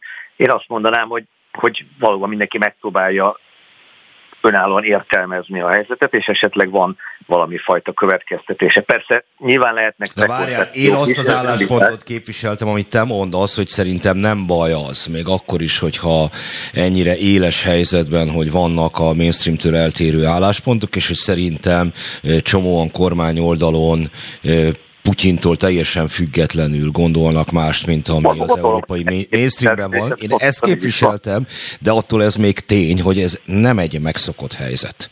Világos, hogy gondoltam, hogy nem, nem te voltál ez az álláspont, de hogy akkor mondjuk hoznék két példát, mondjuk George Friedman és John Mearsheimer, ők is akkor ezek szerint ugye biztos valami fajta orosz barátságot képviselnek, mert ők is szemben mennek a, a valóban a nemzetközi fősodratú médiával és politikával is abban, hogy, hogy mi vezetette ez a háborús. De akkor megválaszolom én is konkrétan, hogy, hogy legalábbis, hogy én mit gondolok, és ezt nem mások nevében nem mondhatom, mert mondom ellen, szemben azzal, hogy valamilyen akár felsőbb utasítás, akár pszichózis hatására mindenkinek ugyanezt kellene mondania, a jobboldali sajtóban ez egyáltalán nincs így. Nyilván ennek a háborúnak van egy egy látható és, és egyértelmű felelőse, őt Vladimir Putyinnak hívják, aki megnyomta a gombot, aki megtámadta Ukrajnát. Tehát ezen nem nagyon van mit relativizálni vagy elemezni. Ukrajnában ártatlan emberek is halnak meg, nyilván egy háborúban ez sajnos megtörténik, de ennek a háborúnak nem is kellett volna megtörténnie. Tehát az, hogy most van egy ilyen háború, és ki kezdte, kiindította el, ott nincsen kérdés. Az, hogy mi vezetett ide, az már egy sokkal összetettebb dolog. Tehát ennek a háborúnak vannak, van egy háborús helyzet, aminek vannak felelősei. És az, én azért, nekem az a nagyon nagy bajom ezzel a többek között egyébként ezzel a egybites putyinozással, amit, amit leg, nagyon széles téren látunk, mert ezzel, ezzel a további felelősök megúszszák. Mert hogyha kizárólag azt mondjuk, hogy Putyin egy őrült, Putyin egy diktátor, és nem nézzük meg, hogy mi vezetett ide, akkor az, hogy a szellem kényelme az igényli az ilyen leegyszerűsítéseket, és értem, hogy ez, ez egy nagyon egyszerű dolog, és adásul jól lehet a tömeget is manipulálni, de akkor legközelebb is meg fog történni a, a, a háború. Tehát kicsit hasonló eset, mint mondjuk a, az első és a második világháború, ugye ott lehetett Hitlert diktátorozni már a 30-as évek második felében, teljes joggal egyébként, de hogyha az első világháború után a győztesek Németországot nem megalázták volna, akkor nem lett volna, akkor a második világháborúra sor sem került, hiszen akkor Hitler okafogyottá vált volna. Tehát a más, az első világháború lezáró rossz, aránytalan békének az eredménye volt Hitler hatalom, hatalomra jutása. Mert ugye korábban az európai kontinensben mindig valami fajta ilyen érdekbeszámításos békét kötöttek a felek a történelem során, tehát a, a vesztes legyen mondjuk a 30 éves háború után a franciák, a tönkrevert vesztest is odaütették az asztalhoz, és valamit, valamit adtak neki, amitől legalábbis egy időre úgy érezte, hogy akkor rendben van, akkor ő, ő nem totális megalázottsággal került ki ebből a helyzetből. Tehát mindig vannak kiváltó okok. És hogyha a kiváltó okokat nem nézzük, akkor egyrészt mondom, megúszszák a, a további felelősök, másrészt pedig, pedig nem tanulunk az esetből. És azt látnunk kell, hogy a jelenlegi háborús helyzetnek a kialakulásában borzasztóan nagy felelőssége van. Az Egyesült Államok ilyen háború párti, részben neokonzervatív, részben vadliberális politikai mainstreamjének, amelyik, amelyik nem csak, hogy, hogy háborúval oldja meg a nemzetközi, mindig háborúval oldja meg a, a geopolitikai konfliktusokat, lásd Irak, Afganisztán, de korábban rengeteg amerikai, Jugoszlávia bombázása, és ugye nyilván mindegyiknél, mindegyiknél volt valamilyen indok, részben lehetett legitimnek is nevezni, hogy mondjuk egy diktátort elpucolnak a, az útból, vagy megdöntenek egy diktatórikus rezsimet, de egyrészt nem kérdezték meg az ottani népeket, hogy szeretnék-e azt a diktatórikus rezsimet eltüntetni. Másrészt mondjuk Irak esetében ugye fabrikáltak egy teljesen hamis narratívát, hogy miért támadta meg az Egyesült Államok Irakot a második öböl háborúban. És az első a Kuwait miatt, tehát az egy picit jobban magyarázható. Illik-e egyébként ezt a kérdést felhozni akkor, vagy ennek a boncolgatásában neki kezdeni, amikor a műveletek elindulnak, mármint a hadműveletek elindulnak, és amikor tényleg azt látjuk, hogy az ártatlan embereket lőnek ki, kórházak dőlnek össze. Ez Szerintem Komoly. nagyon illik, pontosan, el, pontosan ezért, mert ártatlan embereket ölnek meg, és kórházak dőlnek össze. Most megint ugye a kórházak dőlnek összét is érdemes megnézni, hogy ugye az ukránok, nyilván van itt, itt is van egy nagyon erős propaganda mindkét fél részéről, hogy próbálják uralni a narratívát, a közvéleményt. Nyilván az oroszok ebben jelentős hátrányban vannak, mert mindenhonnan letiltották az orosz híreket, híroldalakat, véleményeket. Tehát gyakorlatilag a nyugati világ csak és kizárólag egy oldalról tájékozott. Tehát kicsit hasonlóan egyébként, mint az izraeli-palesztin kérdésben, ott, ott is borzasztó egy oldalú a tájékoztatás, és ugye ott is mindig nagyon ügyesen lebombázott kórházakat mutogatnak a palesztinok, a nemzetközi média erre ráhozik, azt mindig elfelejtik, hogy a palesztinok a lebombázott kórházakba egyébként rakéta kilövő állásokat telepítettek, és vagy nem volt ott civil. Mind, mindig, ilyen, mindig ilyen harcos neokon voltál? Neokon? Hát a legkevésbé vagyok neokon, sőt, pont, hogy a neokonoknak ezt a harcos ö, háborúpártiságát nagyon-nagyon károsnak tartom, szemben mondjuk a, a amerikai jobboldal másik irányzatával, amit ugye Trump is képviselt, amelyik mindig azt mondta, hogy, és ez egy tulajdonképpen ez egy ilyen iratlan amerikai doktrina, ami, amitől sajnos egyre inkább eltérnek, hogy az ellenfelet azt ki kell billenteni a stabilitásából, a helyzetéből, bizony, akár katonai eszközökkel is, és ezzel tudjuk garantálni az Egyesült Államok fölényét. Ezt például megcsinálták tökéletesen Iránban, amikor Szolajmáni eh, ezredest vagy tábornokot likvidálták két vagy három évvel ezelőtt, és utána abba, és utána kész, és Irán azóta is csöndben van. De a, a, a neokonok, meg a, a liberális demokraták állandóan tovább akarnak menni, és demokráciát akar. Kitalálják, hogy na jó, akkor most építsünk demokráciát, vigyük el oda, bombázzuk oda a demokráciát. Tehát én nagyon, én nagyon szembeállok ezzel a, ezzel a háború. Azt mondtad, hogy, hogy az szerinted nem működési anomália, hanem természetes dolog, hogyha megjelennek különböző vélemények, és hogy miért, miért csodálkozunk, hogy ez a Fidesz médiában így van, akkor viszont ezen a ponton meg kell, hogy kérdezzelek, hogy arról neked mi a véleményed, hogy a választási kampányban a közpénzből eltartott állami médiában az ellenzék miniszterelnök jelöltje 5 percet kap. Szerinted ez kiegyensúlyozott tájékoztatásnak garanciája? Hát az ellenzék miniszterelnök jelöltje azt az 5 percet arra használta, hogy abban az 5 percben, én nem tudom, valakit megszámolt de mondjuk 32-szer elmondja, hogy Orbán. Tehát kaphatott volna 50 percet is, és akkor 320-szor mondta volna. Szóval szerintem érdemes használni a rendelkezésre álló ezzel, ezzel szemben, hogy is mondjam, kilencszer adták le egy nap alatt a miniszterelnök beszédét a köztévét? Hogy az se egy változatosabb program. Kell.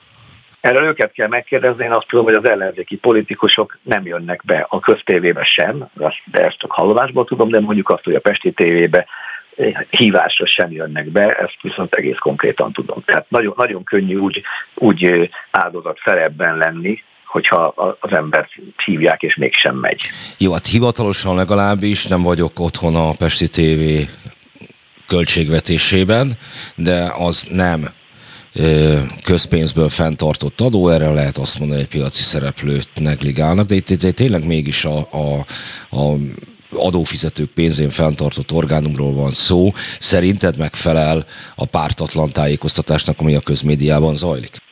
Én nem nézem a közmédiát, úgyhogy nem tudom, hogy megfelel-e. Akkor kérdezem már... más, hogy ha nem nézed a közmédiát te sem, akkor mi értelme van erre 130 milliárd forintot rákölteni? Miért nem csak annak a tévének van értelme, amit én nézek, mert akkor az RTL klubnak sincsen egy teka értelme sem, azt sem nézem soha. Ezen sem fogunk összevesni. összeveszni. Még egyszer? Mondom, ezen sem fogunk összeveszni. Ja, jó, de én egyébként semmilyen tévét nem nézek, nem csak azért, mert csinálom, hanem azért, mert 20 éve nem nézek tévét, és hogy mondjam, szerintem ez egy, én ezt csak ajánlani tudom mindenkinek. Mármint a tévé nem nézést? A, a tévé nem nézést, igen. Én ezzel abszolút egy, kiegyeznék, hogyha az adófizetők pénzéből egy fillért nem költenének rá, de ezen már összevitatkoztam beszélgető partnerimmel a műsor előző részében. Igen, az, a, az a probléma, hogy, hogy ezzel nem mennek be, tehát meghívják műsorba, és nem megy be az ellenzék. De látod, hogy, hogy a Márkiza is egyből bement. Hívták, hát már... korán bement, és elmondta. Nagyon helyes, mondjuk Márkizai... Bocsánat, Márkizai. Márkizai, ő nagyon, nagyon szeret szerepelni, és nagyon szereti saját magát, és ebben az esetben mondjuk azt gondolom, Ez hogy... feltétlenül ennek, meg, megkülönbözteti Orbán Viktortól, ugye? Ennek, ennek van egy pozitív olvasata, és legalább ő bement, mert ő annyira szereti magát, hogy minden, minden megszólalás. Karácsony Gergely is bement. Akkor, amikor hívták, én szerintem azóta sem szerepelt a, a köztévében a ország fővárosának főpolgármestere. Ha összevetjük azzal, hogy Tarlós István, akivel tényleg egyébként, ha vala, van Fideszessel, akivel nagyon kevés bajom van, akkor az Tarlós István. De hogy összevetjük Tarlós István szerepléseit az előző ciklusban, és most Karácsony Gergely, tehát azért van egy ordító különbség. Hát meg az a szereplés egyébként, ahogy, ahogy Karácsony Gergelyt kérdezték, tehát az a biciklivel jött, vagy autóval jött, ugye ez a kérdés, és ott erről szólt a beszélgetés. Tehát nem volt egy, nem, nem azonosak voltak a feltételek, finoman fogalmazva. Milyen szerencse, hogy mondjuk ellenzéki médiumokban nem fingatják meg a kormányzatot. Tehát azt neki, neki fogásoljuk már. Na várjál, egyébként miről hogyan beszél. jelezni, hogy, hogy mi műsorról műsorra üldözzük a különböző kormányzati tisztviselőket, és a leginkább a telefont sem szeretik felvenni a, a minisztériumi sajtóosztályok, de hogyha ez meg is történik, akkor valami hárítás a, a válasz. Leginkább kormánypárti influencerekkel még a legegyszerűbb zöldágra vergődni, meg mindenféle intézetek munkatársaival. De elvétve, e, velem is elvétve hajlandó szóba állni kormánypárti politikus. Nem mondom, hogy példanélküli, volt rá példa, szokott rá példa lenni, de hát... De nem, is fog, nem is ne fogja utána tele a világot, hogy őt nem hívják, meg nem kérdezik. Oké, okay, az, egy, az mindenkinek saját döntése, hogyha ő azt mondja, hogy ő nem szeretne nyilatkozni, én nem tartom nagyon helyesnek, de le, meg lehetnek erre a legitim okai, de az, hogy nem nyilatkozik, de majd pedig amikor kérdeznek tőle, vagy amikor kérdezik, akkor, akkor látványosan elvonul, hallgat, nem megy be, majd pedig tele, tele picsogja a világot, hogy őt nem hívják, meg nem kérdezik, azért az, az elég vicces. Hát Mert én nem hiszem, hogy Karácsony, Karácsony Gergely és a köztévé esetében erről lenne szó. Arról beszélgettünk meg itt az előző órában, hogy mennyire lehet a média helyzetnek hatása mondjuk a választási eredményre. Mondtad azt, hogy nem nézel tévét.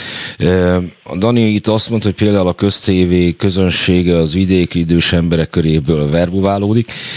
Most ki fogom hagyni a kötelező poént ezzel kapcsolatban. Már megtettem. De hogy szerinted a Magyarország magyarországi média viszonyok a választási eredményhez hozzájárulnak, vagy teljesen indiferens, hogy egyébként milyen média állapotok vannak Magyarországon?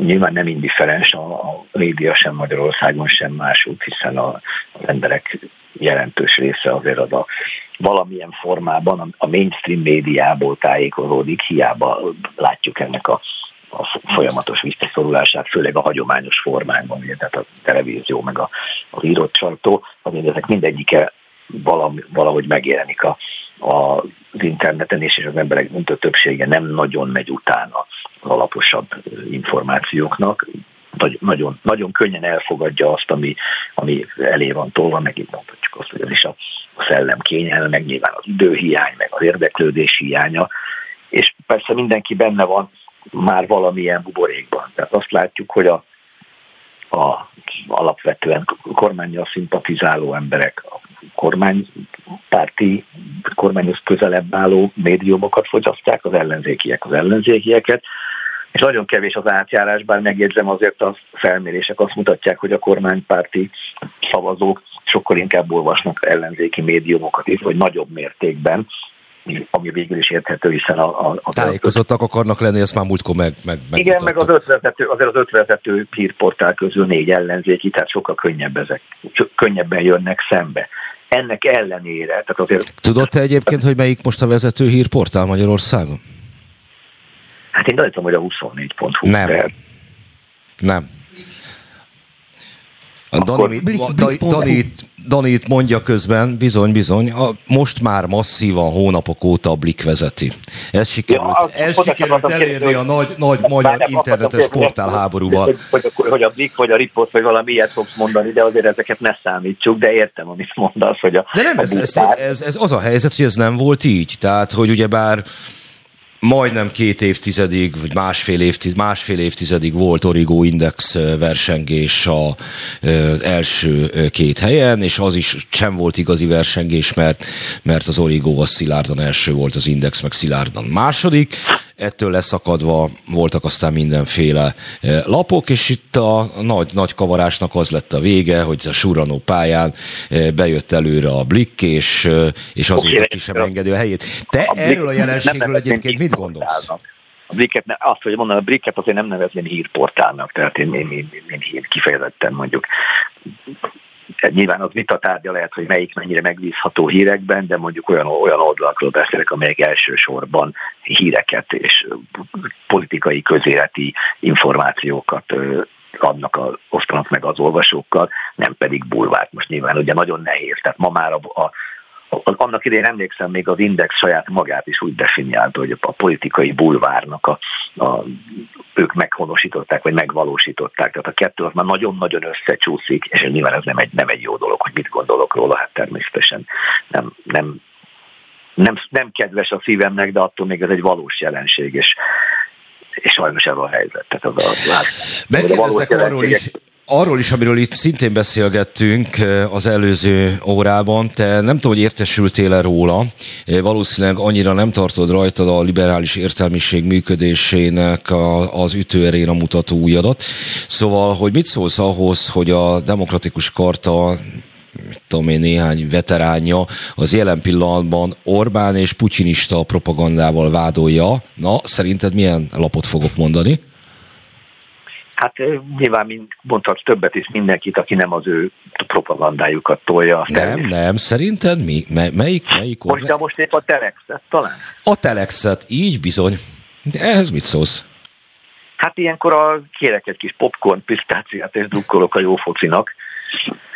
Vagy ugye mondhatjuk, hogy a forradalom felfalja saját gyerekeit, de, de ha a tréfát félretesszük itt, tesszük, itt egészen eklatás példáját látjuk a, annak, hogy hát ez a pszichózis, amiről az előbb beszéltem, hogy, hogy teljesen ugye rá, rá van állva a világ egy része egy bizonyos narratívára, és akkor aki onnantól abból kiszól, az ugye csak és kizárólag putinista, orosz propagandista lehet, és akkor ebbe előbb-utóbb bele fognak esni olyanok is, a sajátjaik is, akik egyébként amúgy összességében ugyanazt a narratívát tolják, de bizonyos dolgokban azért mégiscsak valamilyen szinten van valami fajta igényük a valóságra, a, hogy mondjam, a nagyobb képnek a, a megtekintésére, hogy picit távolabb lépve, és nem, nem csak is kizárólag beállva a pszichózisba, és hát le, nyilván ez nagyon zavarja azokat a bizonyos hogy mondta, demokratikus karta veteránjai, így, így is lehet, tehát a panoptikumot,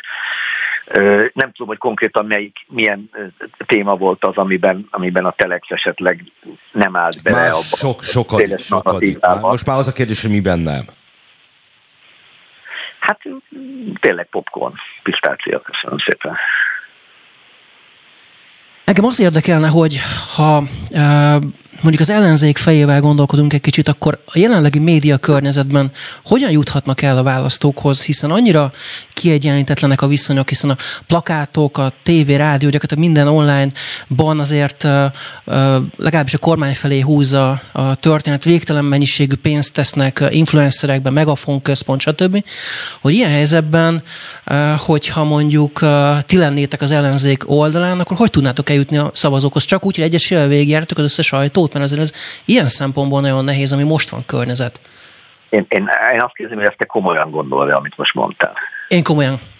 Hát akkor, akkor nem tudom, akkor abban a világban oda nem kívánok beleszólni. Mert? Ahol, Mert ahol kiegyenlített, hát, kiegyenlítettek arról, a viszony? Arról beszélni, arról beszélni, hogy kiegyenlítetlen viszony, és hogy a mindenhol a kormány, és, minden, és végtelen pénz, és csak a kormánypárti üzenetek jönnek át. Hát, tehát amikor valaki ezt gondolja, akkor azt gondolom, hogy, hogy hagyni kell. Hát figyelj, ha te mondjuk Bácskiskun megyében ott, laksz ott nem, ott egy kis településen, ab, és... Eh, ott igaz, ott nincs internet, amíg a Remszki Gábor ki nem nyomtatja, tényleg. Nem, nem az internetről veszek, és mondjuk hozzáteszem, mert beállt média fogyasztási szokásaid vannak, egy idősebb ember vagy, és mondjuk ahhoz szoktál hozzá, hogy bebobják a megyei napilapot a postaládádba. A, abban az esetben hozzád változatlanul csak a megyei napilapban e, lévő hírek fognak eljutni.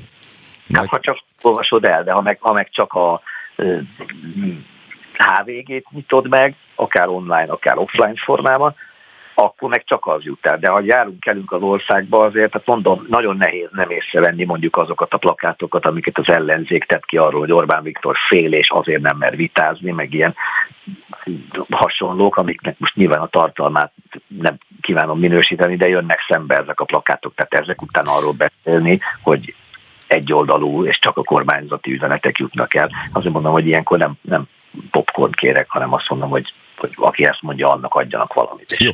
legyen elmondában.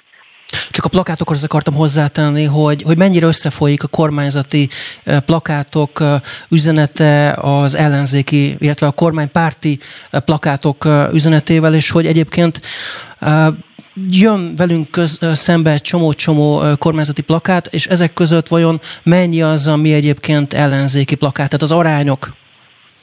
Ugye itt van az, ahol kiegyenlítetlennek tűnik hát még egyszer mondom, jön szembe egy csomó ellenzéki plakát, és akkor közte vannak kormánypártiak is. Tehát ki hogy látja a világot. Hát ez, hát, akkor az, hogy hogyan látjuk a világot, akkor ez az ismeretlen... Láthatjuk, láthatjuk reálisan, hogy vannak ilyen plakátok, meg olyan plakátok, és mind, mind a kettő ott jön szembe, mert választás van itt két hét múlva, tehát természetesen rengeteg politikai üzenet jön szembe, de hogyha valaki ezek közül csak az egyiket látja meg, nem, nem, nem csak az egyiket látja meg, hogy az aránytalanságra utal Dániel előbb, viszont ezt most már nem fogjuk tudni megbeszélni, mert ö, ö, el kell mennünk egy promóciós blokkra. Az, hogy ki mit érzékel a világból, azt pedig én Boldogkői Zsoltal fogom megvitatni majd valamikor egy vita keretében. Most viszont akkor elköszönöm Keszenszki Zsoltnak, köszönöm szépen, hogy itt volt velünk. Köszönöm én. Beszóló. A Spirit FM interaktív kibeszélő sója. Szóljon hozzá ön is. Mondja el véleményét. Várjuk hívásaikat a 0630 116 38 44-es nem emelt díjas telefonszámon. A műsorvezető Hont András. Folytatjuk tovább a beszélgetést Szalai Dániellel, akinek egyébként este hétkor lesz itt a, a műsora a Spirit fm -en. Előbb hallhatták az előző blogban annak is a promócióját. Na, beszélünk tovább akkor a média helyzetről, meg arról, hogy abszurdnak tartod ez ebben a környezetben való kampányolást. Én viszont mennék tovább az általam megkezdett ilyen kételj vonalon, hogy van ennek tényleg akkora jelentősége vannak, amit gondolunk, mert vegyünk egy olyan közösséget, közönséget, amelyet tudunk mérni, egészen annyira, hogy a, a másodperceket, amit eltölt médiafogyasztással, az interneten lévő, és azon belül is a közösségi médiában lévő, és azon belül is a Facebookon lévő embereket, és láttuk azt, hogy el, most ne a kormányt nézzük, hogy az ellenzék 100 milliókat volt képes az egymás sal folytatott versenyében rákölteni a saját maga reklámozására, és mindeközben az nyert, aki a legkevesebbet költötte. Ugye a Facebooknak van egy hirdetéstára, ahol meg lehet nézni, hogy ki mennyit költött uh, politikai hirdetésre, és ugye ott egy nagyon durva uh, arány jön ki, gyakorlatilag egy másfél milliárddal több volt az, amit a Megafon és a hasonló ilyen kormányközeli szervezetek hirdettek el. Tehát van egy nagyon nagy aránytalanság itt, ezen a ponton is. Oké, okay, de én arról beszéltem, amikor az ellenzék egymás között hirdetett. És mondjuk Karácsony Gergely, Dobrev Klára, Jakab Péter sokszorosát költötte annak, amit Márkizai Péter és Márkizai Péter nyerte meg ennek ellenére, és zömmel online szavazatokkal a miniszterelnök jelölt választást. Ez egy kicsikét azt támasztja alá, hogy az egész média, meg amit a médiáról gondolunk, az tökéletesen máshogy működik, és átalakul, és az a fajta frontális kommunikáció, amit például a politika képzel, hogy ez hogyan működik, ez, ez lehet, hogy már a múlté. Azért ne felejtsük el szerintem, hogy Márkizai Péter ugye úgy nyert, hogy volt egy visszaléptetés is, tehát ott összeadódtak azért a közönségtáborok, tehát nem biztos, hogy ez a fajta hirdetési büdzsé volt az, ami itt ebben igazán döntőnek bizonyult, szerintem. Az én elemzésem szerint nyert volna abban az esetben is a hármas versenyben, nem kell ezt elhinni, és ez ugyebár ezt máshol nem fogjuk tudni ellenőrizni de, de már maga a karácsony stáb sem készült másra, mint egy harmadik helyre, hogyha versenyben marad. De ez még mindig ellentmond annak, egyáltalán a második fordulóba jutás is ellentmond annak, hogy sok pénzt költök el médiára, akár a közösségi médiára, akkor az nekem politikai eredményt fog hozni. Biztos, hogy hoz, tehát biztos, hogy befolyásolja, de nyilván egy csomó más tényező is van, ami egyszerre hat. Tehát nem csak a visszaléptetés, hanem az is, hogy egyébként mennyire szimpatikus valaki, egyszerűen a, a programja, vagy, vagy az, hogy mondjuk Karácsony Gergely például már főpolgármester, akkor akarja az ember azt, mondjuk legyen egy új választás még akkor Budapesten is. Tehát egy csomó szempont van, ami szerintem összeadódott ebben a, ebben a kérdésben. Plusz ugye az, hogy egyébként Karácsony Gergely nem is akarta igazán ezt a, ezt a miniszterelnök jelöltséget, ugye ezt egy évvel korábban legalábbis még ugye azt mondta, hogy nem akar majd indulni, tehát szerintem itt sok minden adódott össze. Idáig mindenért elindult, amit nem akart. Tehát ezt azért tegyük hozzá. Jó, én csak oda akarok ebbe kiukadni, hogy, hogy sok tényezős a történet. Nyilván nem csak a média költések, meg a média jelenlét dönti el a, a végeredményt. Lehet, hogy valaki kisebb jelenléttel van jelen, és egyébként győzni tud, de biztos, hogy ez nem segíti viszont azt, aki egyébként szeretne kampányolni, hogyha egyébként nem tud eljutni, és egyfolytában csak defenzívában van, védekeznie kell. Tehát amikor mondjuk bement Márkizai Péter, és akkor ott azt az öt percet többek között arra kellett felhasználnia, hogy az róla megjelent információkat cáfolgassa, elmondja, hogy azok nem valósak szerinte, teljesen más, mint amikor egyébként végig az öt percet mondjuk egy program ismertetése tudja használni. Tehát egy ilyen légkörben, védekező légkörben kell kommunikálnia. Te egyébként mire számítasz, hogy április után hogy alakul a médiatér? Akár egyik, akár másik esetben. Én azt gondolom, hogy a, a mostani kormány fog maradni, ez valószínű, de hát még két hét addig hátra van, eddig sok minden történhet. Abban az esetben, hogyha egyébként maradnak, akkor az a veszély van, amit a műsor korábbi részében beszéltünk szerintem, hogy folytatódik az a fajta magabiztos leigázása a médiapiacnak, ami az elmúlt időszakban jellemezte, tehát hogy egyrészt a felvásárlás. Jó, mit lehet még megszüntetni, vagy mi az, amin, ahol el lehet érni még eredményeket? Hát mondjuk ki lehet üldözni még a megmaradt egy-két külföldi szereplőt, RTL-t mondjuk ki lehet venni az Antenna Hungária csatorna kínálatából, ki lehet venni a Digi kínálatából, vagy épp az ellenkezője, hogy be lehet tenni olyan csatornát, ami eddig nem volt jelen. Ugye pont most néhány hete történt meg ez konkrétan, hogy a Digi tulajdonosváltása, Digi tulajdonosváltását követően került be a, a, a Pesti TV a, a Digihez, ami eddig ugye nem volt jelen, tehát a, a Digi ellenállt ennek, hogy, hogy bekerüljön. De például ilyenekkel is lehet uh, tovább uh, játszani, hogy És akkor még, okay, még több de, de mi ennek mi az értelme, mert az, hogy a, most beszéltünk ugye a Pesti TV egyik munkatársával, Jeszenszki Zsoltal, van kettő jobboldali kormányközeli magáncsatorna, az egyik a Pisti TV, a másik a Hír TV, ezen kívül van a közmédia. El kell látni emberrel, hogy ezek működjenek. Mert egy idő után már azt látom, hogy, hogy ember nincsen hozzá. Hát nézd meg a másik oldalon egyébként, hogyha meg ellenzéki vagy nem kormánypárti híradásokat akarsz keresni, akkor alig-alig találsz egy-két olyan csatorna van, ahol találsz napközben mondjuk pláne híreket tévében, és gyakorlatilag szorul ki ez az egész, tehát a hírfogyasztás a, a napjainkból ilyen szempontból, legalábbis a tévénézésből szerintem, hogy a lehetőségek legalábbis szűkülnek be, és aztán ott van a probléma szerintem, hogyha néhány média még van is, de hogyha azokra tevődik rá az összes információ, és neki kell ellátnia mindenkit, az sosem egészséges. Tehát nyilván az a szerencsés, hogy a sok különböző lap van, sok különböző tévé van, van miből választani, és akkor egymással is versenyeznek. Ha meg nincs meg a versenyhelyzet, ha nincs meg az, hogy kihozza előbb az információkat, akkor szépen a kormánykritikus média oldal is elkényelmesedik. Jó, csak hogy mondom, tehát tényleg van azért egy olyan humán erőforrás, ami, ami a szűk keresztmetszetet jelent. Én például nem látom azt, hogyha mondjuk még egy kereskedelmi tévé lenne, akkor azt kik csinálnák, vagy, vagy pedig kénytelen lenne másmilyet csinálni, mint mondjuk most a TV2, legalábbis annak a hírblokja, vagy hírblokjai. Miközben meg én azt látom, és nem tudom, hogy ezt te mennyire gondolod így, hogy most ez azért már 12. éve a NER-nek. 13. éve, 12 éves lesz a NER. Hogy hogy az a fellazulás, ami a Kádár rendszert is jellemezte, az, az jellemzi úgy az egészet, és a média gépezetét is.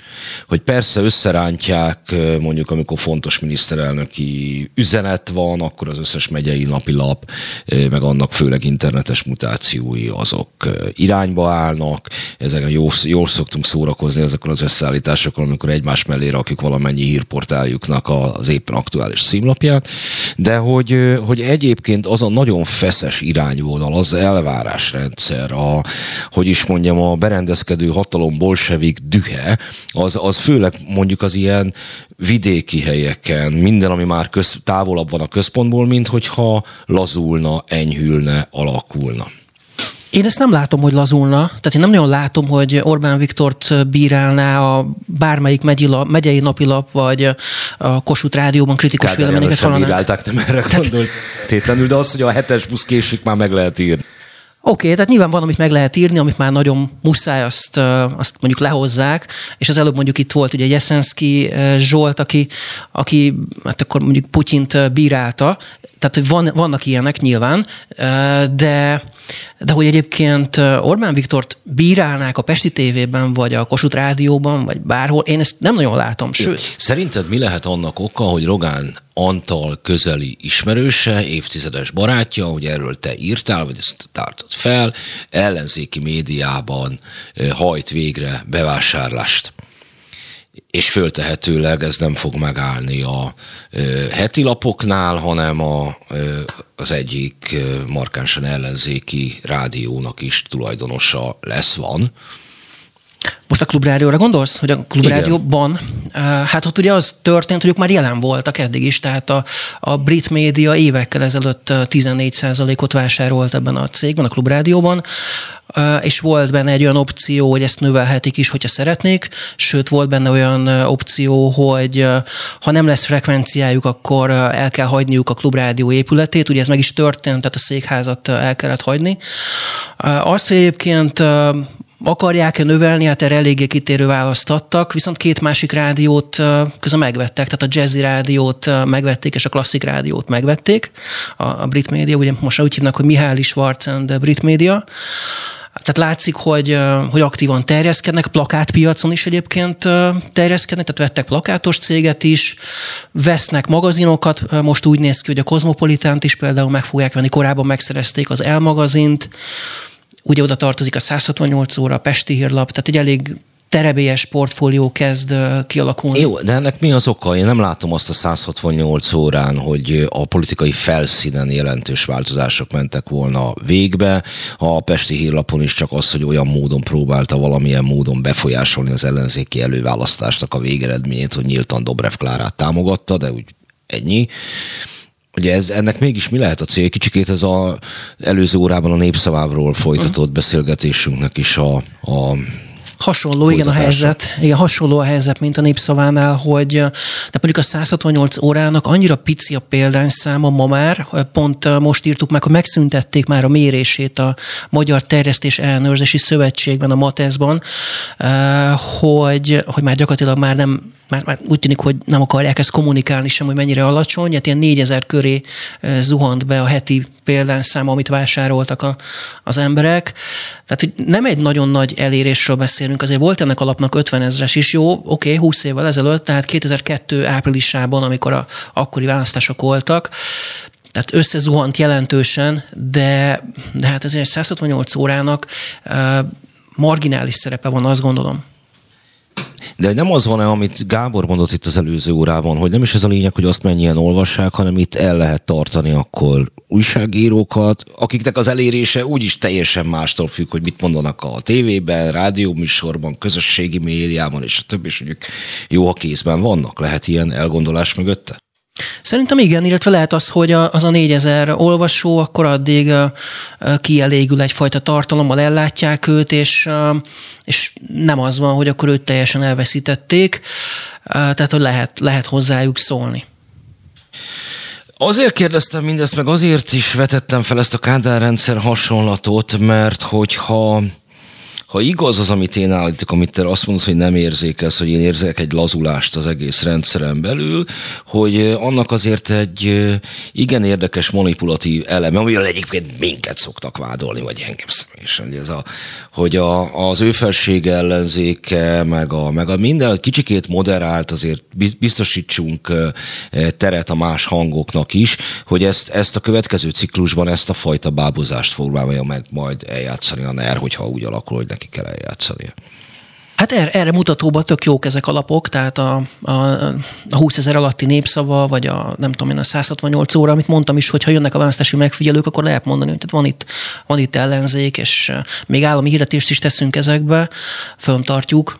Más kérdés, hogy van-e ennek igazán hatása, tehát hogy ez a pár ezer ember, oké, okay, ő megkapta a kis lapját, de de a maradék, maradék populációval, vagy lakossággal mi a helyzet? Ők, ők, ők, ők hova tűntek? 6 millió.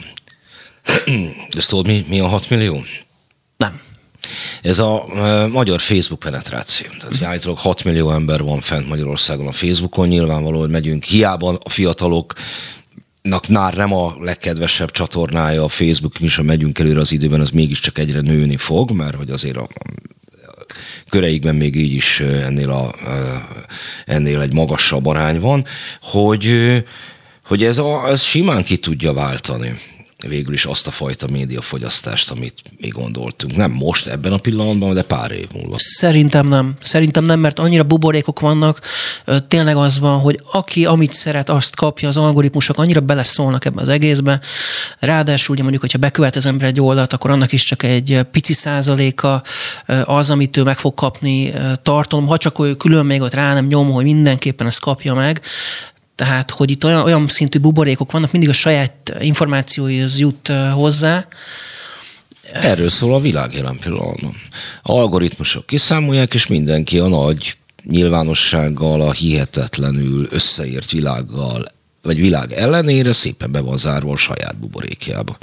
Mi például most kimondottan ezen dolgozunk, hogy indítottunk egy Telegram csatornát például, ott nincs algoritmus, hanem egyszerűen, hogyha te feliratkoztál erre a csatornára, akkor meg fogod kapni tehát, hogy kell, kell szerintem ez a fajta függetlenedés, nem egészséges, hogyha a Facebook ilyen szinten ekkora nagyon nagy teret kap. Tehát ez megint egy újabb veszély, illetve hát ugye a Facebookon megint ugye azok érvényesülnek, akik több pénzt tudnak beletenni. Lásd mondjuk Megafon, hogy akkor nem tudom, egy másfél milliárddal többet tudtak elkölteni a, az ottani véleményvezérek videóinak, tartalmainak a kiemelésére és akkor megint ugye az győz, aki, akinek több pénze van, már pedig nyilván egy, egy kormánynak végtelen mennyiségű pénz áll a mm, rendelkezésére, tehát itt pénzparipa nem számít, ezzel szemben nyilván egy ellenzéknél limitáltak ezek a pénzek, és ezért nem, nem egyenlőek az előviszonyok.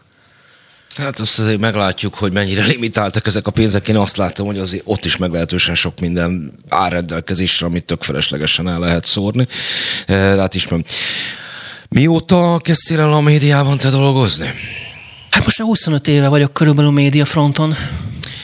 A, ha személyesen vesszük, és mondjuk veszünk egy választást a 2000-es évek közepéről, meg mondjuk a 2010-es évek közepéről és a mostanit, ha csak magadat figyeled, visszaemlékszel a saját magatartásodra, hogyan követtél egy választási kampányt 5, 10, 15, illetve akár 20 évvel ezelőtt?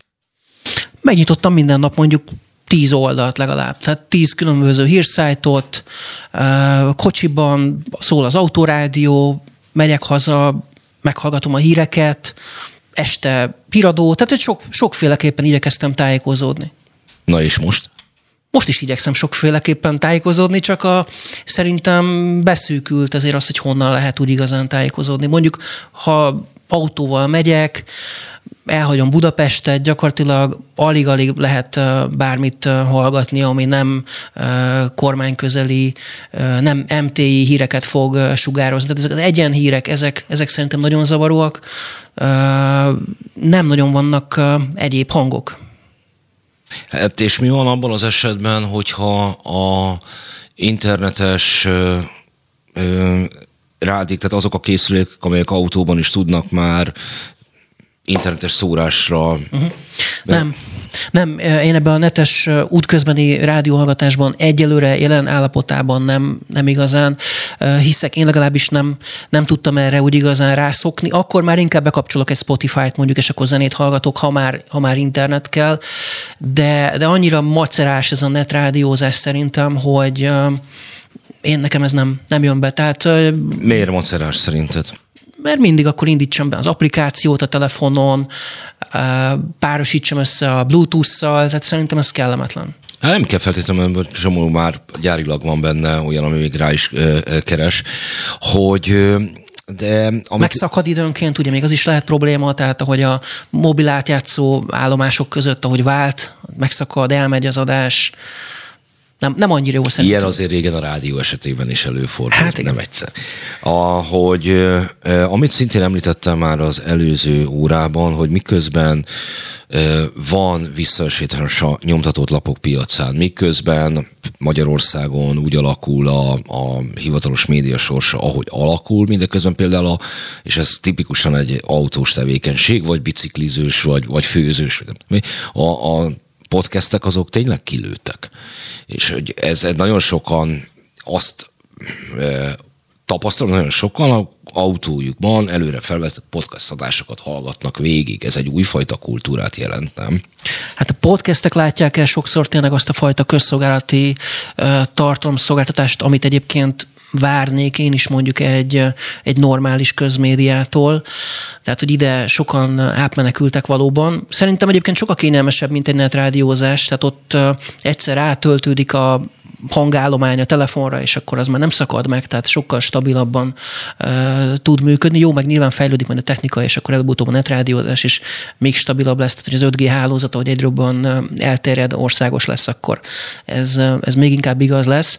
De tehát igen, tehát van egy csomó-csomó podcast, ami beindult, itt a Covid ennek nagyon jót tett, tehát egy csomóan kezdtek el most podcastot gyártani, én 2009 óta csinálom, tehát első között kezdtem el, nagyon-nagyon szeretem, és nagyon-nagyon hiszek benne, de nem egyszerű ez sem. Tehát annak idején én azzal kellett, hogy megküzdjek, hogy elmagyarázzam, hogy mi ez az egész, hogy kell feliratkozni, föl kell tenni egy podcast programot a telefonra, vagy a gépen meg kell találni a feliratkozásnak a módját, de ha már egyszer sikerült valakit rávenni, hogy feliratkozzon, akkor utána már tényleg el lehet őt érni, mert mindig kap egy jelzést, hogy akkor van egy friss tartalom, egy friss adás, egy friss epizód.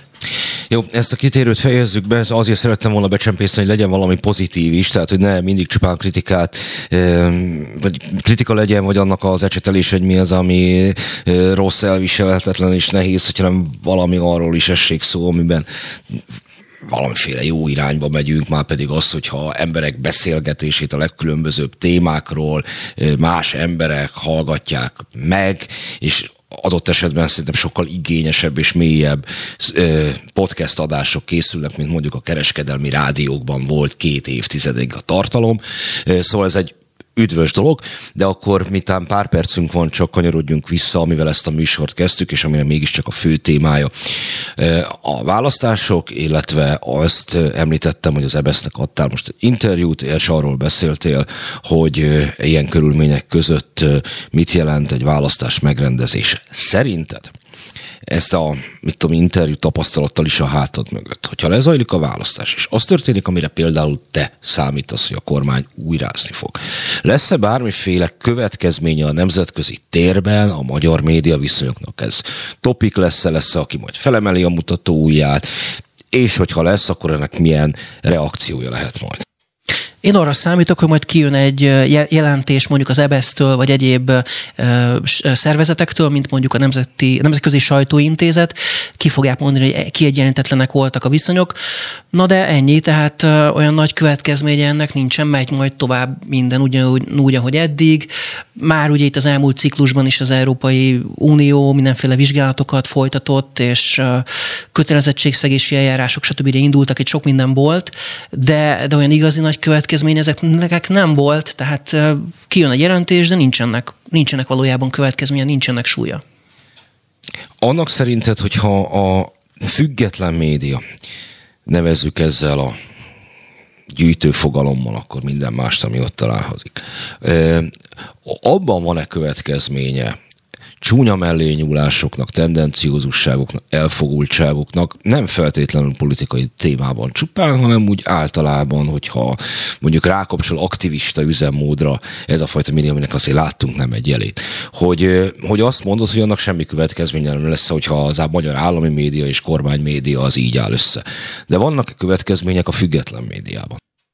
Hát a független médiában minek következménye, hogyha ott hamisítanak? Hát nem csak, hogy hamisítanak, hanem, hanem ha mondjuk aktivista üzemmódra kapcsol, vegyük uh-huh. a kedvenc témámat, a járvány, hát egy csomó minden, amit szakértőket úgymond kérdeztek, és szerintem nem tettek fel legalapvetőbb kérdéseket, és egy csomó minden, akár oltás, akár nem jött be, nem úgy történt, hogy megvannak ezek a visszacsatolások, hogy kedves közönségünk, hát lehet, hogy nem úgy volt, hogy fél évvel ezelőtt mi ezt tudósítottuk. Nem láttam ilyen elnézéskéréseket, hogyha erre gondolsz, tehát hogy bocsánatot kért volna valaki, hogy egyébként nem tudom, én túltoltuk, vagy valami hasonló, tehát ilyen nem volt.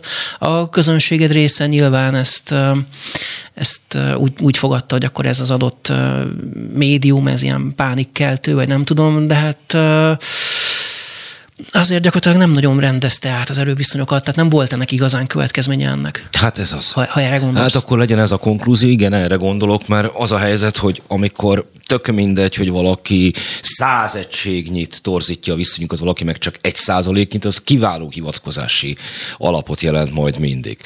Hát az, az ő mentségükre annyit hadd mondjak, hogy szerintem még mindig jobb, mint hogyha fordított módon történt volna, és, és azt a hatást keltik, hogy tehát nem veszélyes, nem veszélyes, minden oké. Okay.